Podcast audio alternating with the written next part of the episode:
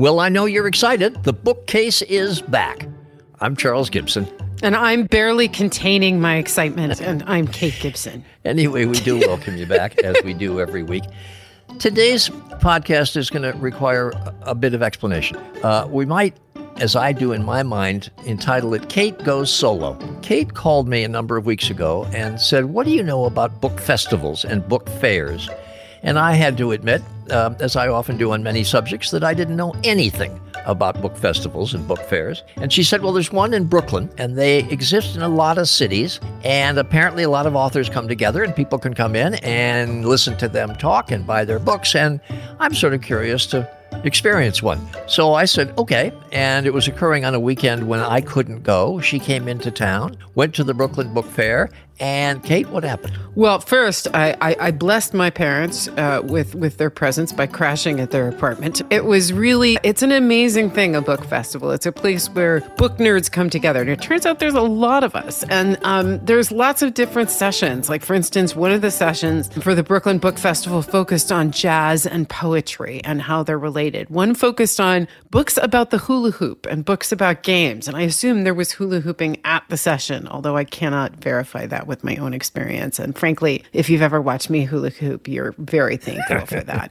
Um, but also, I got the amazing experience of sitting in a room at the Center for Fiction, who were nice enough to give us a beautiful conference room. It's a combination sort of library and bookstore and not for profit. And they gave us a beautiful room, and authors sort of came and, and we would visit. And one of the authors that I talked to was a woman named Cleyvis Natera, who's written a book called Neruda on the Park. And she's Dominican and she's fantastic. And she was at the Brooklyn Book Festival. So it works out really well, by the way, if you host a book podcast and you just like want to be the center of the wheel and you just want to have people come visit you. It's a great gathering of authors. So you can, you know, not to use the metaphor, but kill a lot of birds with just the one stone. But anyway, Cleyvis Natera has written this amazing book called Neruda on the Park. And I really wanted to talk to her because it seems to me that it was a wonderful writing of, as I mentioned last week, gentrification, really different take on writing about gentrification from Sidik Fofana, which I loved, but also the exploration of the issue of first generation families who come to this country and the way that the unique way that children have to support their parents when they are navigating this country in first generation families. And so this book struck a lot of chords with me, even though it doesn't necessarily relate to my personal experience. And it turns out also she's just a delightful interview. So what what did you come away knowing about book festivals or book fairs? And I gather many, many people know a lot about these things. We just didn't happen to because we're relatively new to this and uh, we're sort of figuring it out as we go along. So, what did you learn about book fairs? Is this primarily to show off the authors? To whomever shows up? Is it primarily for them to sell their books?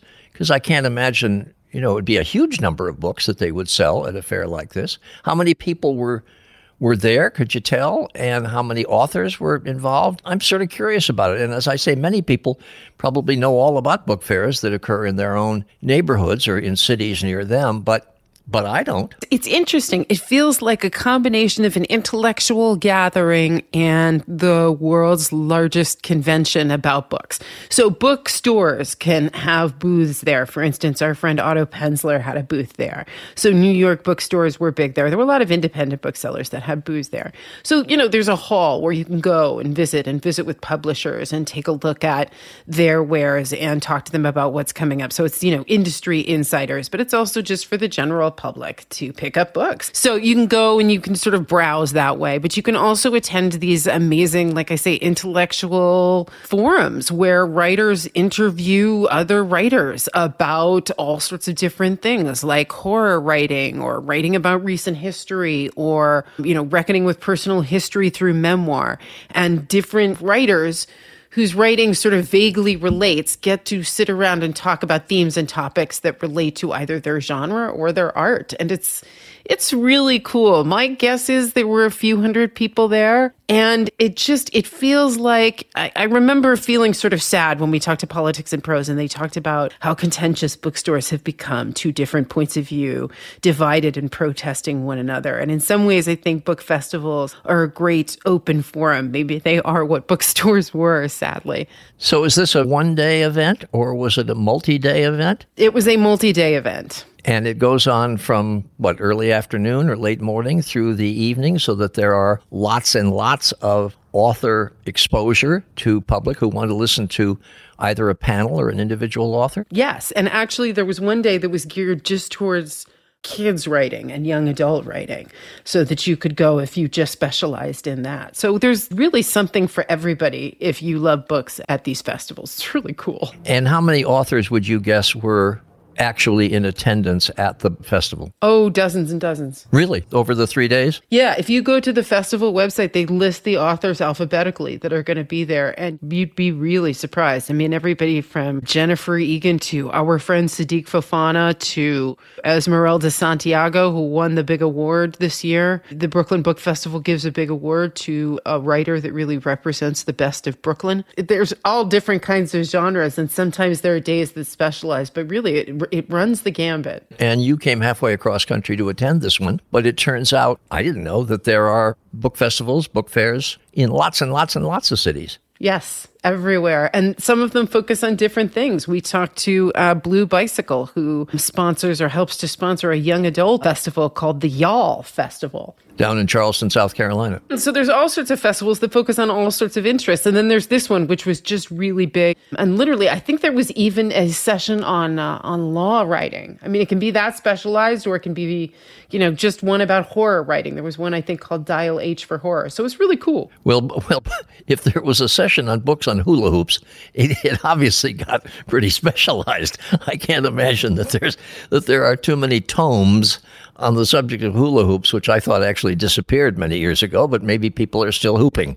Uh, I, I don't know. Anyway, Cleyvis Natera, one of the authors you talked to, this book, Neruda on the Park, I read because you said you liked her, had not heard of her before reading this book, and maybe it's not well known, but it certainly is an interesting premise to it. It's a daughter and a mother, a mother who's trying to save her neighborhood from gentrification as some all expense condos or all expensive condos are being built in the area. And her daughter, who's a lawyer, a first generation American lawyer, who uh, takes up with the developer of the condos and it does create some tensions in and of itself. And it is a good story about uh, the differences in generations as they mature as Americans.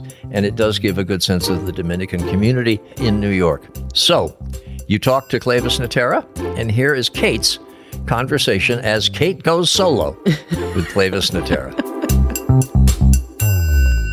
Cleyvis Natera, it's a pleasure to have you in the bookcase. I'm really excited to talk to you. Uh, Neruda um, the Park, I loved the book. I want to start by asking you about sort of the unwritten character in the book, Nothar Park. Give you an opportunity to sort of tell me what your vision of that neighborhood is and tell me a little bit about what's happening there. Well, thank you so much for having me. I'm so happy to be here. You know, when I was thinking about Nothar Park and I was thinking about constructing a neighborhood, a fictional neighborhood for my book, the first goal I had was to combine all of the neighborhoods where I've lived and where I've loved. And I wrote most of this book looking out of a window of a luxury condo where I had bought my first apartment in New York City. And so a lot of the early versions of this book happened while I was looking at the park. And there was a great great deal of development happening. My building was the first building that went out, but very quickly they demolished all the buildings around there. And so over the years that I was first writing this book, I was looking at and living through the noise and the disturbance that it means to live in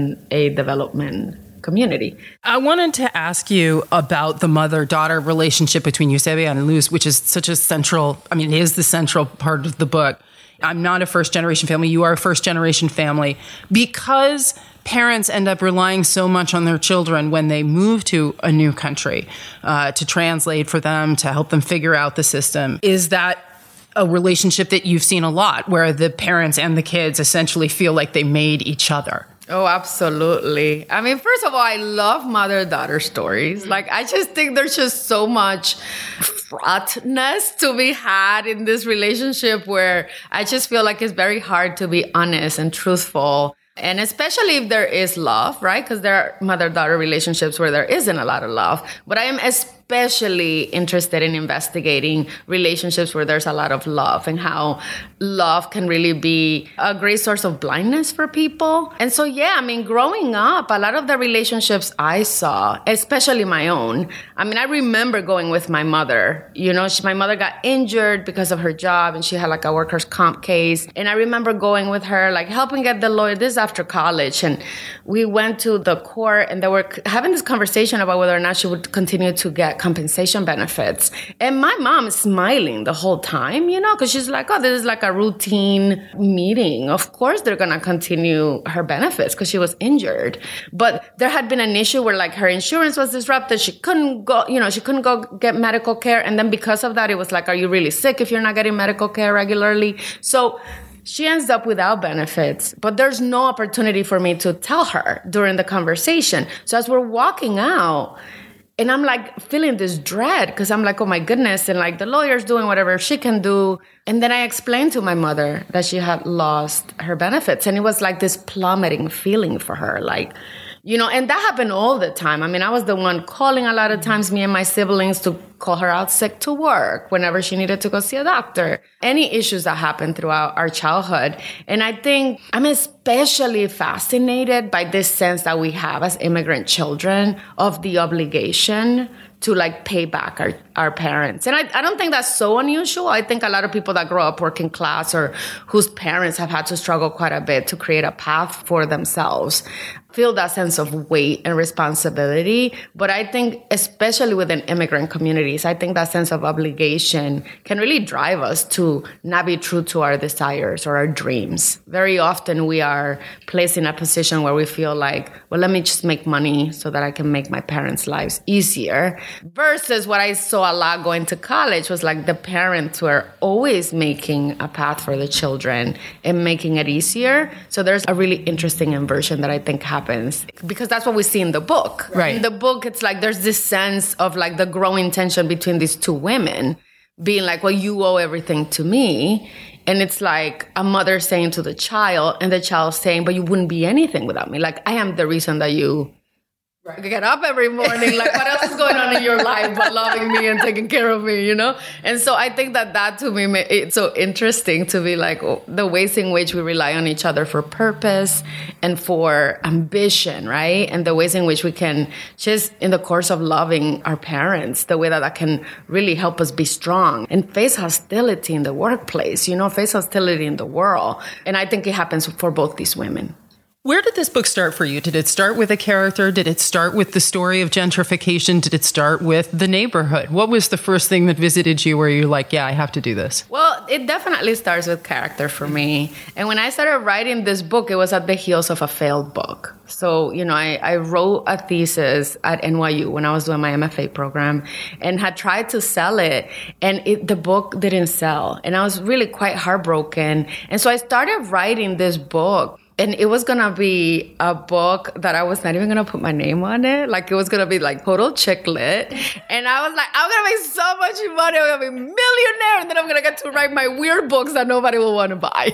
And so, and so the first version of this book was like, I even came up with my pen name. It was gonna be Chloe Navarro, so that I could still have the same initials. Um, and so my alter ego Chloe was like writing this sexy book about this young woman that comes home and she was younger in, in earlier versions of this. She had just come home from college and was going to law school.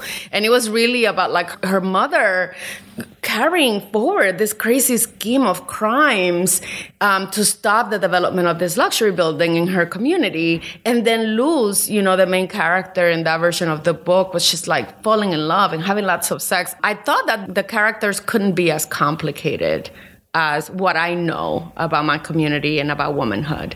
And so a lot of, you know, my earlier attempts in the book it was to keep the book sexy and to not really touch the kind of sorrow and the and the sadness and the rage that I think lives in a lot of our lives.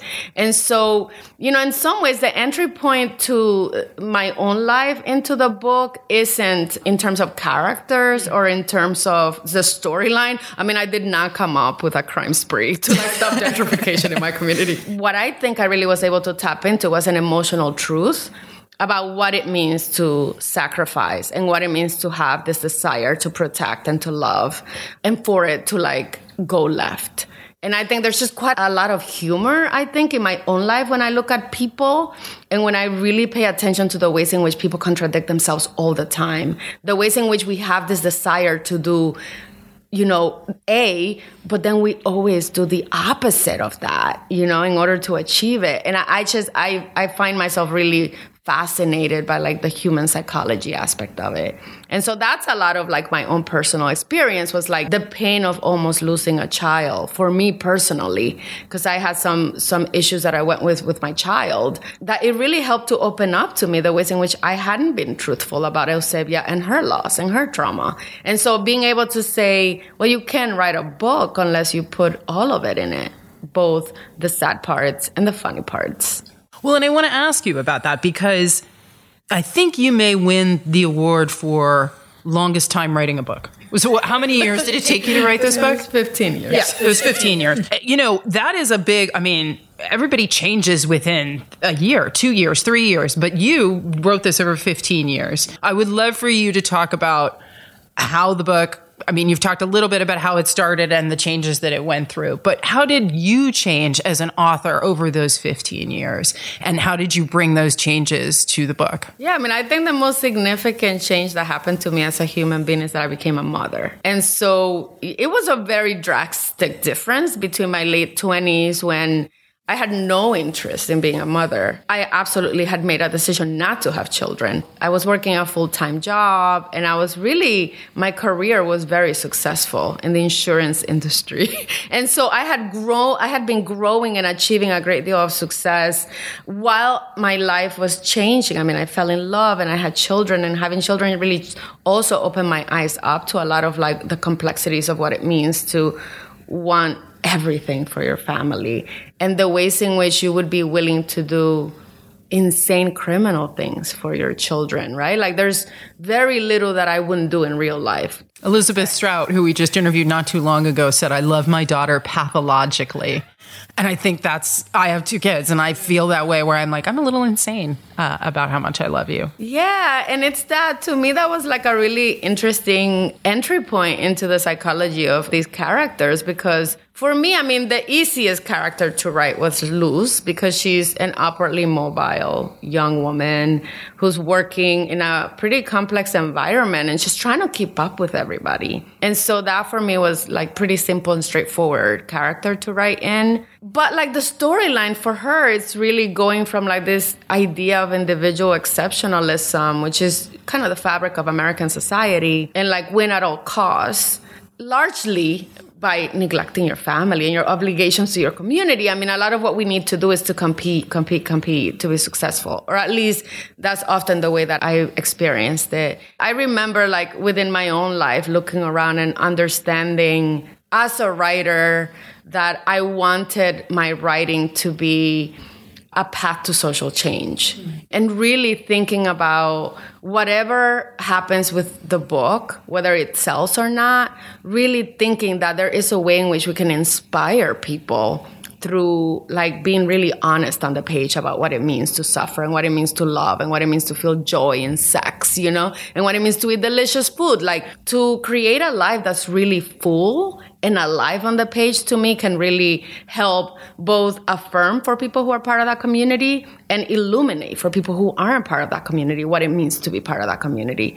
And so Probably the biggest change that happened to me as a writer is recognizing that I was much more dedicated and optimistic about the world and, and the role that letters and literature can play in creating social change. And that's what I hope the book does. It's like help to create conversations where there has been silence or to help to illuminate what has been shrouded in darkness. We've talked about Luz, we've talked about Eusebia. There's this third character in the book that get their own I, I, actually want to refer to them as a single person, even though they're not a single person. Tell me about the tongues. Tell me about the purpose that they serve in the book. And when, in the 15 years, did the tongues become a part of the novel? Yeah, so the tongues were a part of the novel from the very beginning because these are like triplets and they're older women. They're meant to be like quite older than Luz and her mother. And they're like chismosas, you know, they're like these bochincheras who sit in front of the building and who are always keeping tabs on everybody. And they do not like Luz, okay? They think Luz is just a messy, messy mess, ungrateful person. Yeah, so she, they were part of the story from the beginning. And there was actually a version of this book that was probably the second or third version of the book that was all from their perspective in like really? first plural. Yes. It was all from their perspective. I oh, I want to read that draft Yeah. too. I want to read that draft too. it's it's very good. I mean, they were they were a little bit more mystical, and really, I mean, I loved Greek tragedies. I love the Greek chorus, Yes. and so for me, like creating, and also I don't really describe the women, and they very often speak as a we, even to Luz and even to Eusebia, and so that sense of like one body with three heads to me is also kind of you know that that sense of like the Greek tragedies and like women as mythical beings. But what's interesting is even though they're sort of not defined separately and they serve the purpose of the Greek chorus, they do, I mean, they are a nuanced character. Like they aren't, I mean, they aren't just bad. They aren't just good. They are lots of different things. Yeah. I was thinking a lot about the lens of womanhood through the book. And there were a couple of things that I wanted to do. Like, I want to celebrate older women because I just don't think that we see women in their 70s in literature as like complex beings. And I wanted my book to be about womanhood and about like intergenerational struggles. Like, how do we reach towards solidarity when we're all blinded in a way by like the patriarchy, you know? And it's like, blah, blah, the patriarchy. But like, I really believe that. Like, I believe that so often. We're like, you know, trying to help each other achieve freedom. And like, you know, I look at my grandmother who passed away two years ago and the ways in which she was so powerful and so flawed and, you know, for me, I wanted to like put that in the book. And I wanted to create these characters who, you know, who have the history of this community of activism, but who have not shared it because they don't think young people are worthy right? Mm-hmm. like you know and and their focus is really Luz because they see so much potential in her but they're also really funny. Well and a lot of women in the community look at Luz's choice to sort of step up, step out of the rat race and do something fulfilling. I think they look at that as self-indulgent. As somebody who went from a fast track career in the insurance industry to guess what? I'm going to be a writer. Did you get similar reactions from your family where they like huh? What I think is really interesting is that, I mean, for an immigrant community, right? For people who have survived so much hostility, and I'm lucky that in my own life I haven't faced violence, but I know people who have. And so the idea of rest as revolution, the way that we think of it, is absurd. You know what I mean? Like, what the hell are you talking about?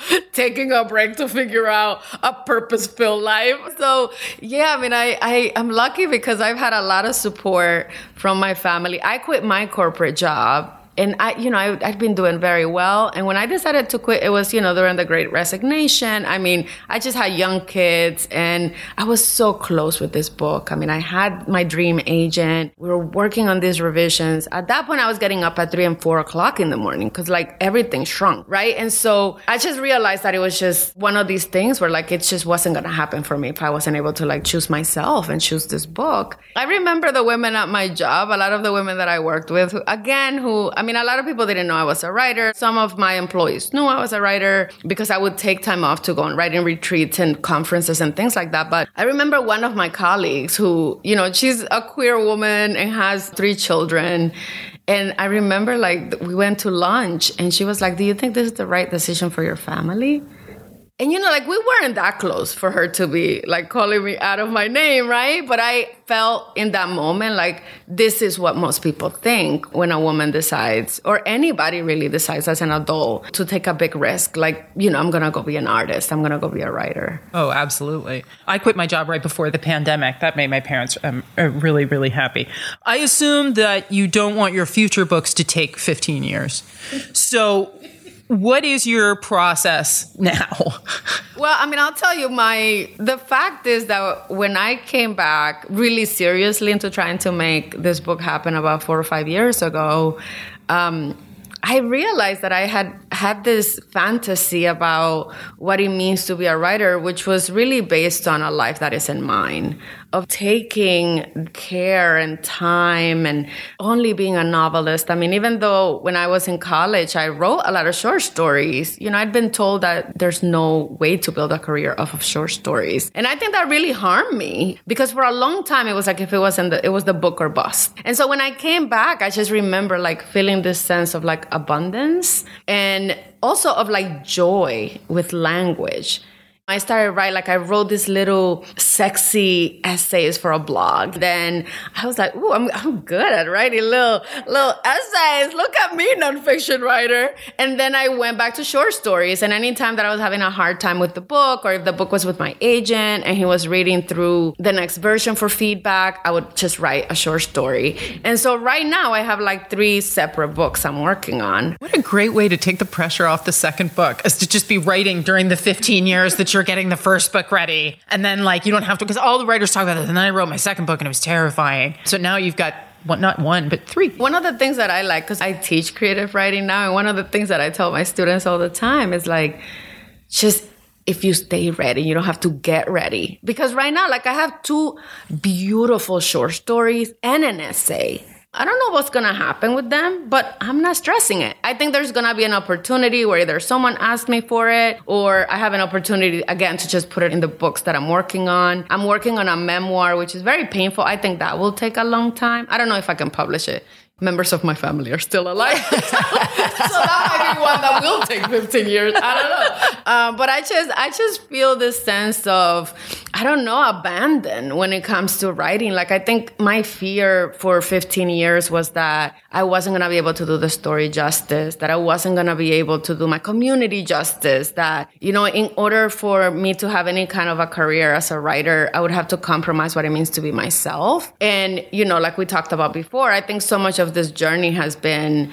an affirmation that like I'm really happy with who I am and I'm really happy with who I am as an artist and I just want to archive stages of me because I also think that's satisfying. I mean we're talking about Angie Cruz before and how much I love her work and I've been reading her work as it comes out and from Soledad to how not to drown in a glass of water. I mean, just to see like that genius develop. Now, I'm not saying I'm a genius, you know, but I will say that I think there's something really satisfying to me about allowing readers and allowing people to see me develop as a stronger artist over time. I want to end by quoting you to you because you said something in an interview that I thought was incredible. And I want to give you a chance to talk about what you meant and how you get past it. The pressure to rectify systems invested in silencing the voices of marginalized writers brings with it a great deal of stress and pain into my process. How do you deal with that? And what did you mean by that? I think any of us who are part of marginalized communities that are actively oppressed, that are being haunted, you know, it's a really scary time to be alive and like conscious. To me, I think anyone who's really aware of what's happening and how things have escalated even in the last five years in terms of like the rights that have been taken from us as women, as people of color, it's really frightening. And there was a time for me where I felt this pressure to have my writing speak directly to the oppression and to the pain. And it's not only isolating, but it's like bringing to my artwork and to my writing, which is the most joyful experience in my life. A lot of pressure to like be the change immediately, you know? And like, I actually don't think it's possible to do that. Like, I don't think that it's possible for us to make lasting, meaningful social change immediately. I think you have to understand it to be like a journey and for it to be I will put my effort into it and hand it to you, hand it to my children, hand it to your children, and then together they will take the baton and continue toward equality and liberation, right? Freedom for people who are oppressed. And so part of what I meant by that is you know, I think that there's so much pain that comes with telling the truth, and I'm not gonna shy away from it. I can't. I think all writers have a responsibility and an obligation to tell the truth and to put it on the page. But I also think there's a lot more joy and pleasure and humor that also has to be part of it. And so, you know, I had an opportunity to interview Nikki Giovanni a few years ago. I was running this festival with a dear friend and I remember asking her, she had had a conversation with James Baldwin where they were talking about, you know. Oh, James Baldwin. No, no, small. No. Oh, and during our interview with her, she kept calling him like Jimmy. And I was like, oh my God, like I almost died. Man. Like, oh, Jimmy, no big deal. Um, but you know, Better than Baldy, I guess. Agreed. Yeah. Um, so, and she was talking about in that interview, which is like fascinating. You can Google it, it's on YouTube. But they were talking about like the means through which to like fight against oppression. And during my conversation with Nikki Giovanni, I said to her, like, what exactly is it that I'm supposed to do? Like, what is it that I should be doing right now to like make the world a better place? And she said, joy, live joyfully, stay alive. And you know, it was one of those moments where I was like, oh, I have young children, you know, at that time there were like it was the summer of 2020. So there was a, you know, all the protests against the murder of George Floyd and you know, I just remember feeling really helpless and feeling like I'm not doing my part. Like just sending money places isn't enough. And in that moment where she was like, stay alive and live joyfully, I was like, I can do that and in a way has really opened me up to like the joy that exists in being a writer and like not giving into just telling stories about people that are like in crisis and in distress but also about pleasure. And you know, and I did that in this book. Like I tried to inject the book with humor and like the absurdities of life, which I think really help us to like understand like humanity and human experience in a meaningful way. Cleyvis Natera, thank you so much for coming on. Again, I'm laughing still after you calling me Cleves I really look forward to the next three books. I really, really do. That'll be great. Hey, I'm Andie Mitchell, a New York Times bestselling author. And I'm Sabrina Kohlberg, a morning television producer. We're moms of toddlers and best friends of 20 years. And we both love to talk about being parents, yes, but also pop culture. So we're combining our two interests by talking to celebrities, writers, and fellow scholars of TV and movies. Cinema, really. About what we all can learn from the fictional moms we love to watch. From ABC Audio and Good Morning America, Pop Culture Moms is out now wherever you listen to podcasts.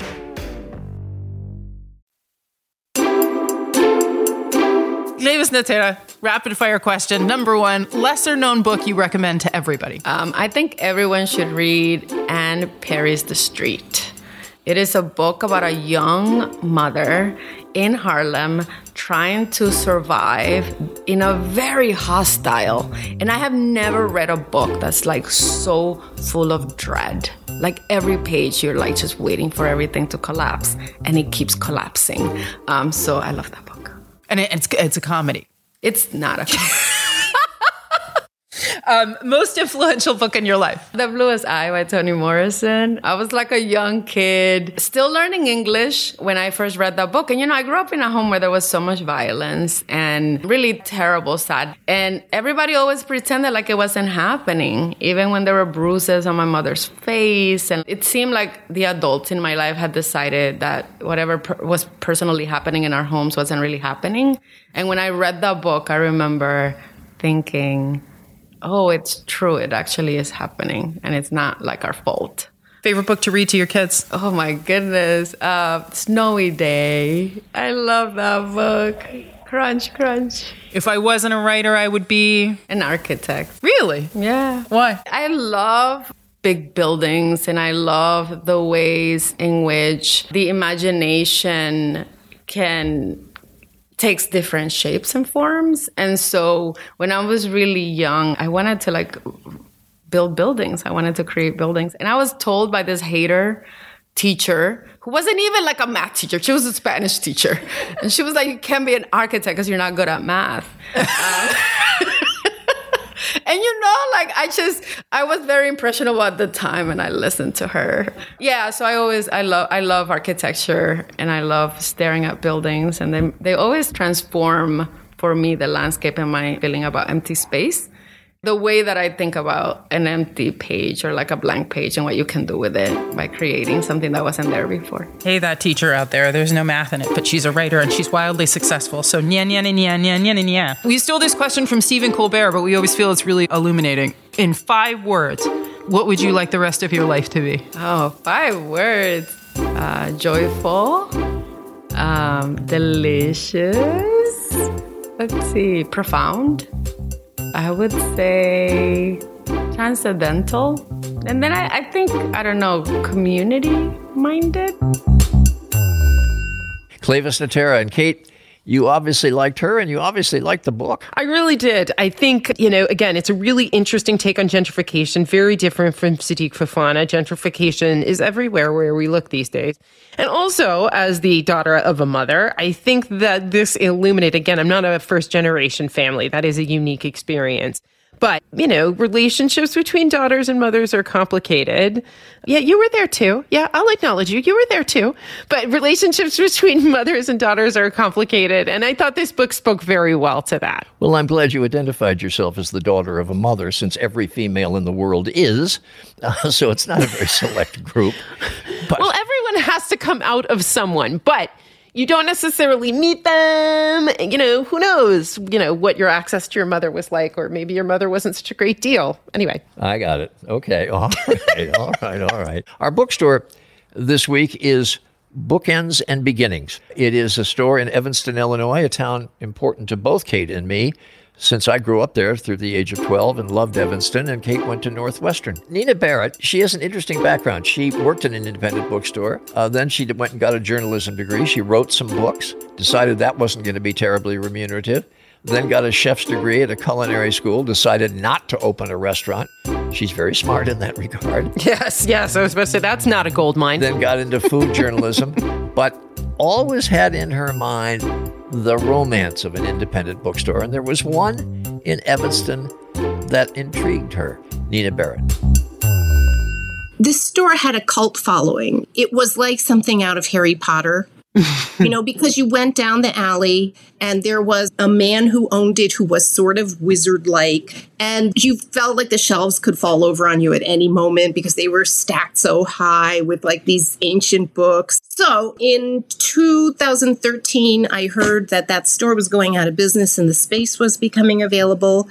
And out of nowhere rose this like, you know, I think I know how to run an independent bookstore. And I think that the time is right for them to start to start up again because at that point borders had gone out of business and barnes and noble really had you know decided to invest in all kinds of other things that weren't printed books and I thought, this is the kind of, I'm going to create the kind of funky independent store that you would expect to find in a college town like Evanston. And so that's what I did.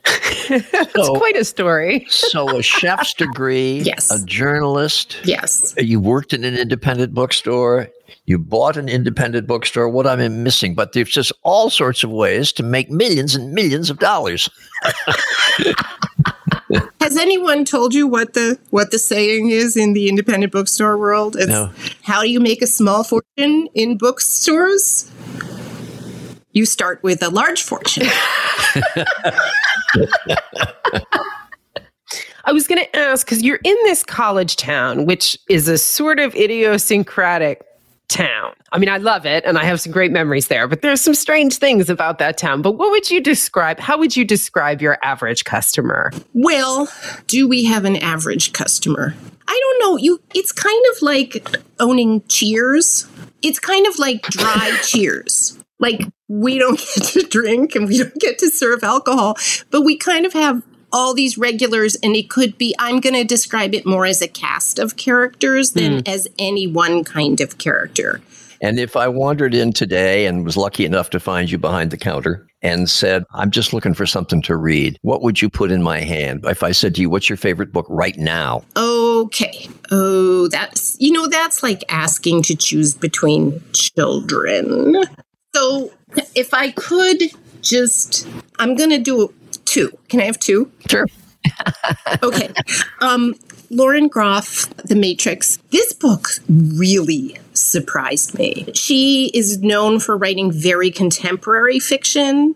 And this book is set in a monastery, in a convent, in the time of Eleanor of Aquitaine. And the central character is this very sort of, not quite unlikable, but very unlikely, very tall woman who doesn't have any sense of godliness herself, but she gets sort of sent as a punishment, she thinks, to this falling down convent where she then has to make a new life for herself. And she ends up reinventing the convent and reinvigorating it and getting all of the cranky nuns to buy into their function and create a real social matrix. And matrix co- comes from, you know, she's the mother. And it's just it's so historically believable. You absolutely feel that it's it's faithful to the time it's a great portrayal of a community of women. And I'm going to say her whole experience of coming to the falling down convent and having to make it run is very much I identify with because it's like my experience of getting my falling down bookstore to run. Seriously. It is so, it's such a pleasure to read, but I think I also have to mention because we were going to talk about I think some some more local things. Marrying the Ketchups, which isn't it a great title? So this is by Jennifer Close and it's a novel that opens the week the Cubs finally won the World Series. So at this moment of enormous triumph for Chicago, where everybody's on this incredible high. And then we have the 2016 election. But the story is about a family owned restaurant in Oak Park, which is the other Evanston of Chicago. So it's the suburb to the west that's very much like Evanston. And it's a family owned restaurant, and the patriarch lives just long enough to see the Cubs win the World Series, and then he drops dead. That's not a spoiler alert. That happens like in the first couple pages. But the rest of it is about the two generations behind him in the family who have to decide whether it's worth it to them to take over the family restaurant or not. And they live all over the Chicago area and they have all kinds of entanglements with, you know, other places they might want to live and other people. And it's really, it's one of those books that just manages to be very funny, but just like absolutely, it goes straight to your heart as the characters struggle to figure out whether one of them is going to end up with the restaurant or not. This is great. That ended up, by the way, you just sold me a book. It's a pleasure to talk to you, Nina Barrett. All the best. May your bookstore prosper and you never have to go back to being a chef, an author, a journalist, and all the other things that you suffered through before you got to your real love, the bookstore. And also, just because I'm never going to be able to say this on the show, probably like ever again, go you Northwestern! Nina Barrett at Bookends and Beginnings on Sherman uh, in Evanston, Illinois. I really wish she'd been there uh, when I was there. Proud graduating class 1998, go cats. I wish you'd been there when I was there. I think I maybe, maybe, maybe would have spent a little less time in bars and a little more time in bookstores. Catherine, Catherine, this is not a confessional. It's a podcast. It's a podcast. Anyway, it was good to talk to Nina Barrett. We'll have a final thought from Cleyvis Natera after we remind you who's responsible for this podcast. The Bookcase is a production of ABC Audio, produced by David Canada in conjunction with Surecam Productions. Brenda Salinas Baker is our senior producer. Liz Alessi is our executive producer. And we give special thanks to Josh Cohen, Elizabeth Russo, Nania McLean, and Cameron Chertavian. You know, this is what I, my last sentence, I wanted to be here. I, I think the whole world is invested in us losing hope. And I think it's really important for everyone to remember that we actually do have the capacity to change our lives and our circumstances by being true to ourselves.